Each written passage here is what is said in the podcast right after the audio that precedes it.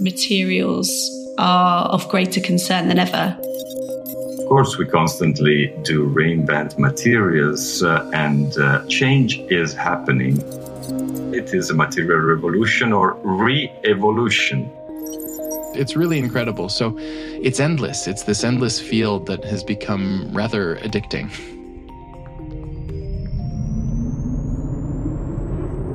Hey, Mercedes, how much longer till we're at the restaurant?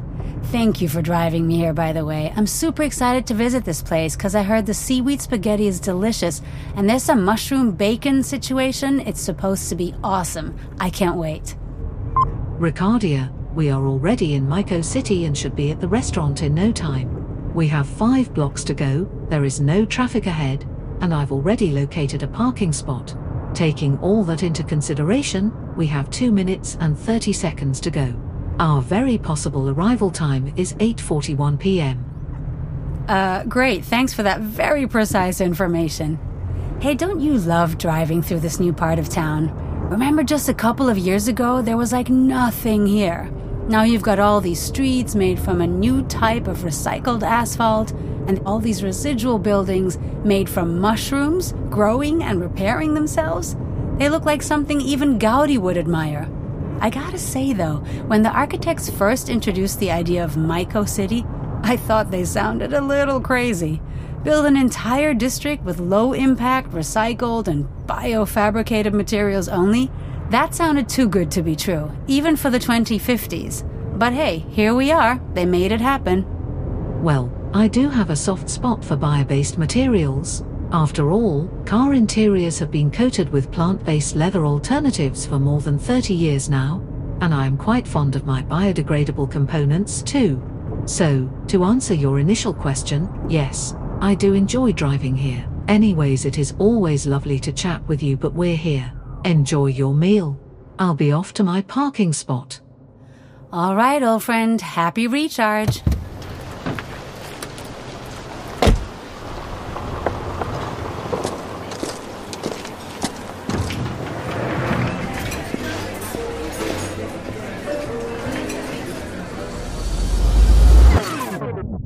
Wait, what? What was that all about? Why did we just travel through Myco City? In case you were wondering, I didn't just make all that up. Okay, maybe I did, but this was a scenario that we might live to see, people. We are probably not far from it becoming a reality. Right now, humans from all over the world are working on using materials such as fungi for the purpose of growing products, like clothes or even buildings. Hi, I am Ricardia Bramley, and this is Future Dimensions, a podcast by Mercedes Benz.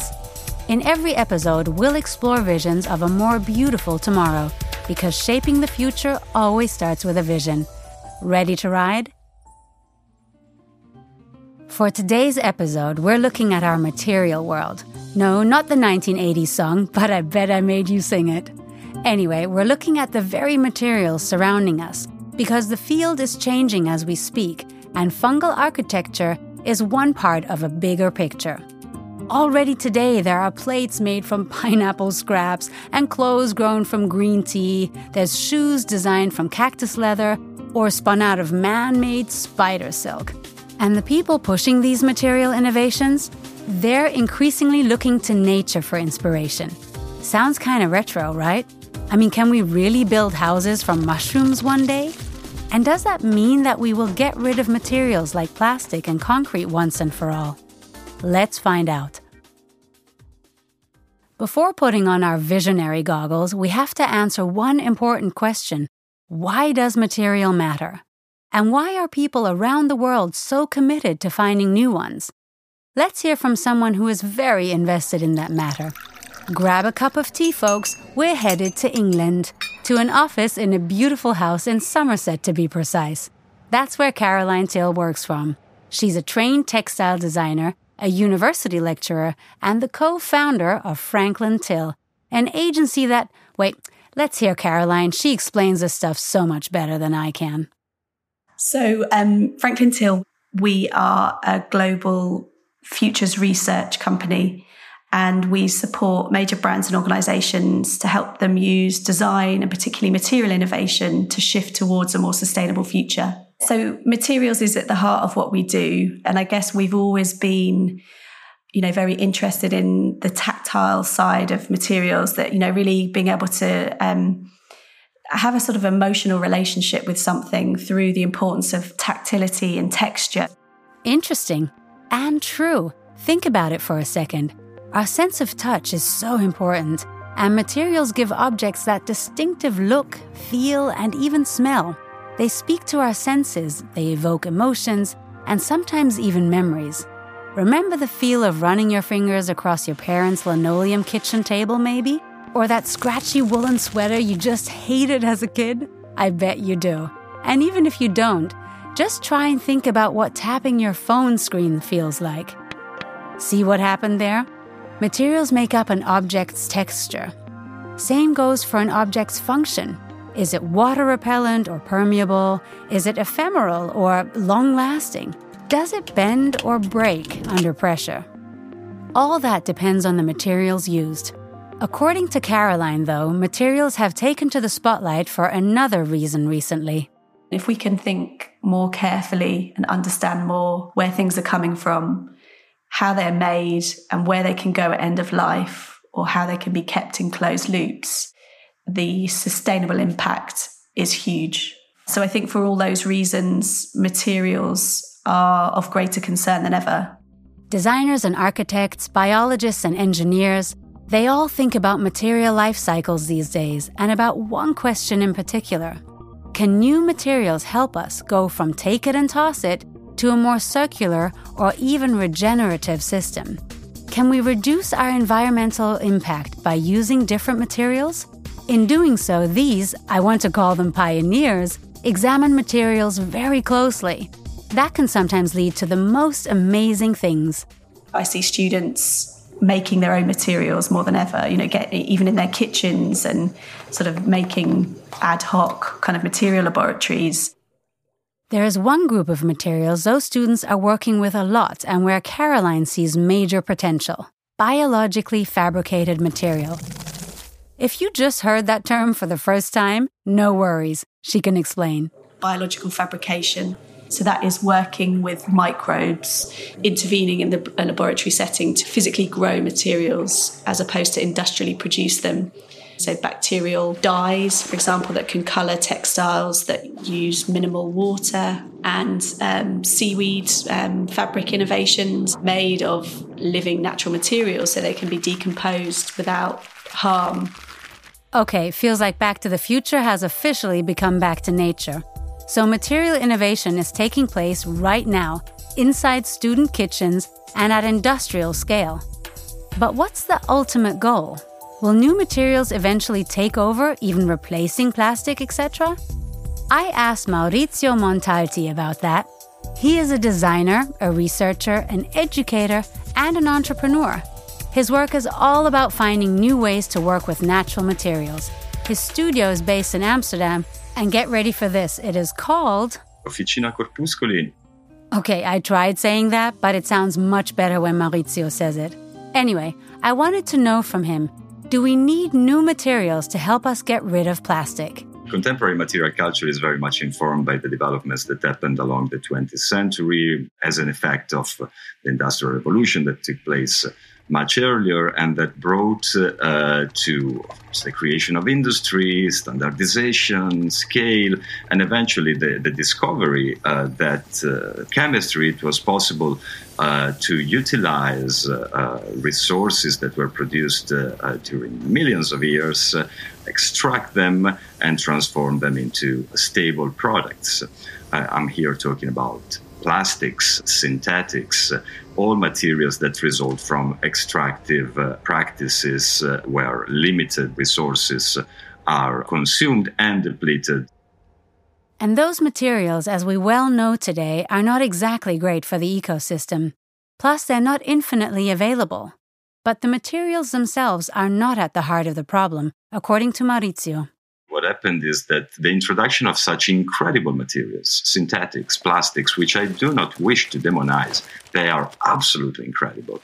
They are fantastic materials. They are the materials of modernity. They are what allowed us to live in the way we live today. The problem is not the materials.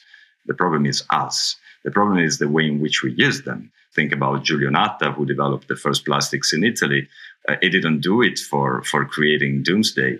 Uh, he did it for the good.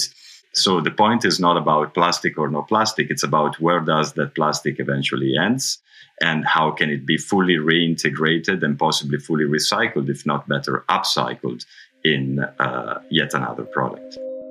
Okay, got it. Plastic has great qualities. Just think about its many use cases in hospitals, for instance. But we don't want it to end up in the ocean or in our drinking water as is already happening. And that's why we need to come up with alternatives. That's why we need material innovation. Innovation is going to keep taking place, improving day by day already as we speak. So I do expect great advancements in the years to come. It is a material revolution or re evolution, perhaps. Doesn't sound like an easy job, if you ask me, and Maurizio agrees. It's not an easy job, it's a very complicated job. But uh, both the enthusiasm, the fascination, and the need uh, drive uh, this ongoing revolution, I would say. Certainly, one main ingredient is ingenuity, uh, the fact of uh, just uh, being able to be creative, something that we believe we are the only species capable of, and that I'm quite skeptical about. Ooh, I like the sound of that. But back to the materials. There is one in particular that allows for a lot of creativity. Most of Maurizio's work is based on it, and he has even founded an industrial venture called Mogu, selling acoustic panels made from just that stuff. But before I tell you what it is, I want to tell you what it smells like.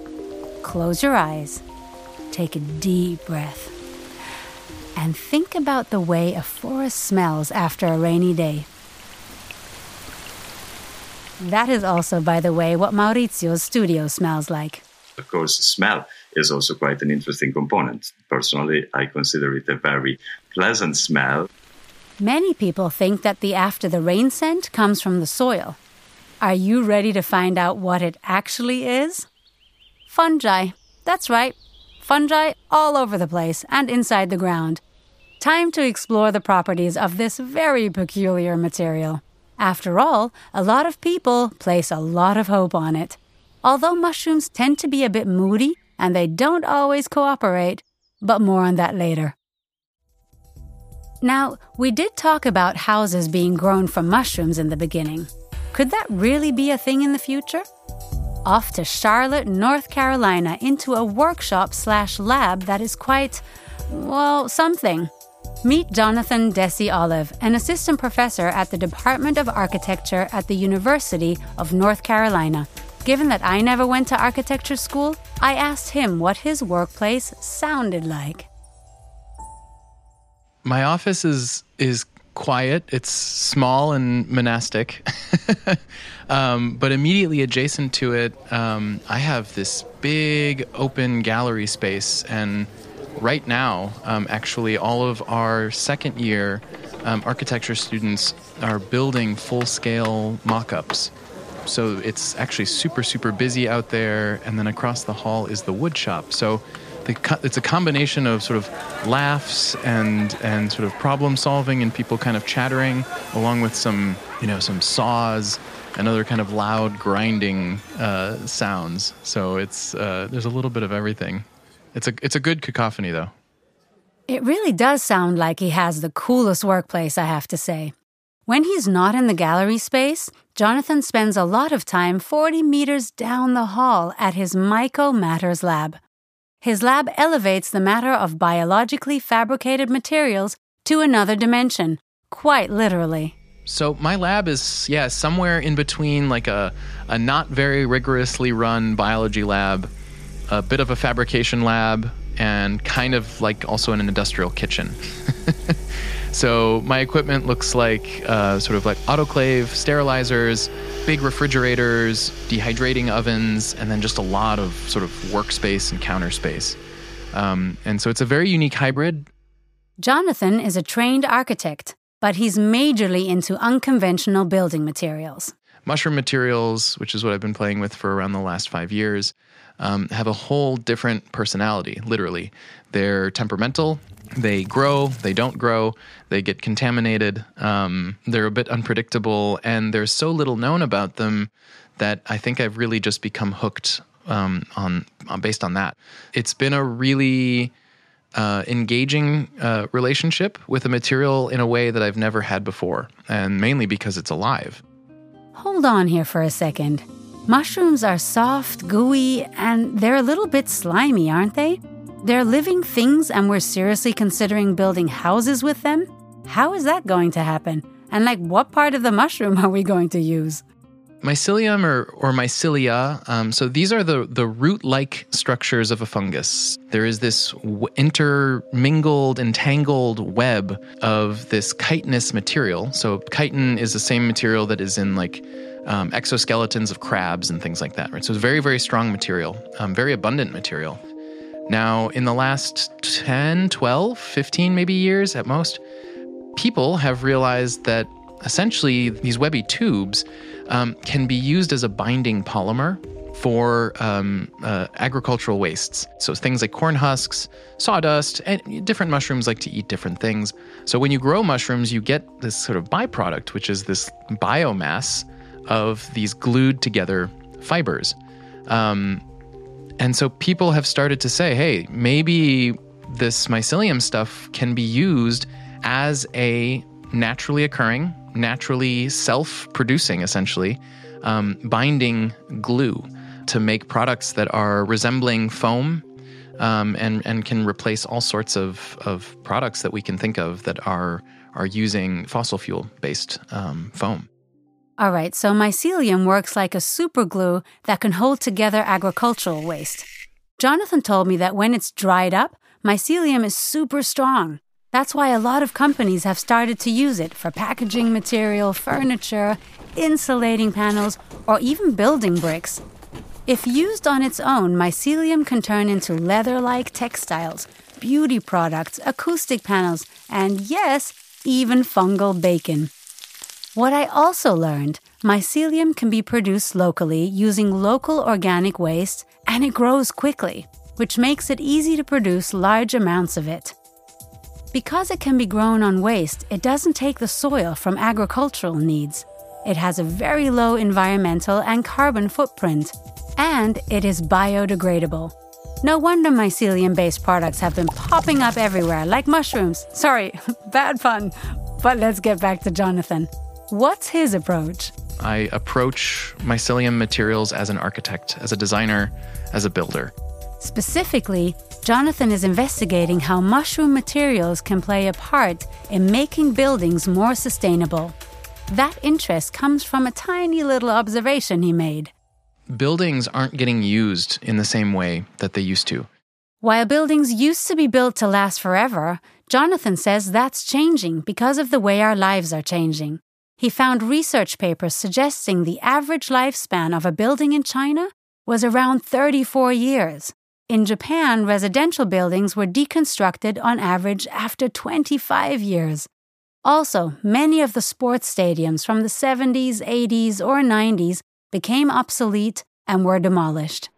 And yet, um, there's you know millions and millions of dollars or euros that are going into building these things, and not to mention just energy-rich materials, materials that are intended to make buildings which are permanent, and yet the buildings are impermanent.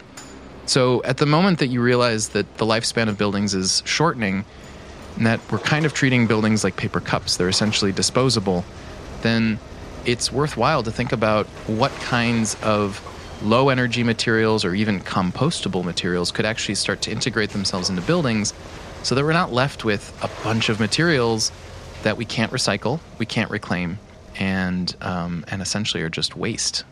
Simply put, Jonathan explores how the use of fungi could contribute to a more lightweight and circular building practice, or how in the future fungi could even replace certain conventional building materials, such as cement. However, he was very keen on highlighting that mycelium composites are not the silver bullet to all the building industry's problems. These mycomaterials, they're not here to solve all of the issues, right? If we need a permanent building like the Pantheon, I'm not advocating for for something like this. If we're building a monument, we should absolutely use permanent materials. But there's another type of building now in in our day and age, and they are temporary. And so I think it is relevant to explore how non-permanent materials can start to accomplish similar goals as our permanent materials. So, what about future me? Will I get to live in a mushroom house soon? I think really soon you're going to start to see more and more products that are using this material in your life. Now, is the building going to be made out of mushrooms? It depends on the building. Some buildings could be. Uh, I think those buildings are going to be those which are understood to be temporary. There's there's a bit of way to go. Um, they are not a perfect material on their own. Uh, mycomaterials can be strong, but they're not wonderful around water. They're not going to work very well in bending. They're not going to work as a beam. They could work as a column. There are a lot of codes and um, you know there, there are laws essentially that that dictate how we build. First, we have to prove that it's possible, and that's kind of what me and, and my researchers, uh, my research assistants, um, and and those those students who are involved in the lab. That's what really what we're trying to do is show that you can, that yes, we can do this thing. So maybe we are a couple of years away from living in mushroom houses, but mycelium in brick form is already in use, in art installations, for example. And Caroline, too, has seen mycelium bricks in action. We had the pleasure of working with BuildX, a architectural studio based in Kenya, and they were kind of really responding to they have huge housing deficit in Kenya. They have a greatly increasing population um, and a really high demand for high quality, low cost housing. Um, so they were combining mycelium with uh, cross laminated timber. So basically making very high quality timber frame housing that was insulated with mycelium with mushroom tiles and um, built up with um, compressed, stabilized earth blocks. Um, so, yeah, that feels an example of how architects are taking a, a very materials first approach and um, having some, you know, really pragmatic responses to, to very real world problems. Maurizio is also very optimistic about the prospect of living in a fungal house one day. And that day will come sooner rather than later. Yay!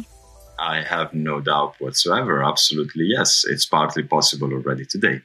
Uh, this is something uh, that uh, personally and together with my teams uh, at the company and with other collaborators, I've been working on actually. We are um, developing monolithic structures uh, that are meant to be the base for the growth of a monolithic architecture, so no bricks, but just full mass uh, of living, living, not once living, living mycelium material uh, which not only is able to create uh, structural elements, structural, uh, again, architectures, but also because it is living, is capable of evolving, is capable of self repairing, self healing. In the moment in which a crack appears, the mycelium can heal itself. I couldn't help but wonder what would a construction site like this sound like?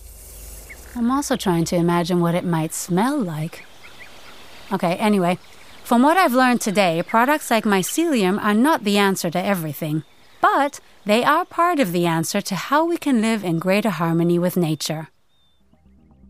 Materials have probably been invented and reinvented since the beginning of time. We've learned about some of the more recent innovations and applications, but before we come to an end, I just have to share one last thing with you, my fellow futurists. When I talked to Caroline, Maurizio, and Jonathan about experimenting with new materials, all of them mentioned one thing that in order for innovation to happen, we need to let go and be open minded. Sound a little too esoteric for you? Hang in there. So mycelium and, and some of these other more experimental materials that I've used over the years have just been initially just explorations. It's super experimental and and it's open ended, um, which has actually made the last decade or so very very enjoyable um, because there isn't an answer that I'm looking for specifically. It's really just um, trying to to develop new knowledge through experience. You can have this series of happy accidents, and through that kind of research through making approach, you can start to think, okay, what's what could I do with this? What's the most relevant application? How, you know, where where could this be applied? And yeah, it's that kind of iterative and experimental approach that we are often looking at within the projects that we're doing at Franklin Till. Biology has agency. So even if we presumptuously assume that we are able to be in control, there's always the collaboration I'm talking about taking place as the organism is living and the organism is in control. In fact, it's a collaboration with other forms of life to unravel what really could derive from that, but also, therefore, to let go of our obsession with being in control. And fungi are the masters of regeneration. They are the master of transformation. And uh, that means if we only want to see something really um, different happening, we perhaps need to mm, start behaving a little less like a human and a little bit more like a fungus. Letting go of control a little to allow beautiful things to unfold? That's quite a metaphor for the future, if you ask me. We can have plans, protocols, and strategies to influence the future, but there's always a little bit of wiggle room left a small space for chance to happen that I personally find incredibly exciting. So today we took a deep look into the fascinating world of new materials. We talked about the power of material choices, learned about our human drive to innovate, and found out that materials themselves aren't inherently bad, but we do need to reflect more on how we use them. What all this means is we can do better. We just have to keep on being open minded towards new solutions, keep on being creative, and keep on being curious. This was Future Dimensions, a podcast brought to you by Mercedes Benz. In our next episode, we will explore the realms of science fiction, see how it inspires and shapes our everyday reality, and answer what came first space stories from the 1990s or the smartphone. That's it from me, your host, Ricardia Bramley. Please don't forget to subscribe, comment, and review wherever you get your podcasts.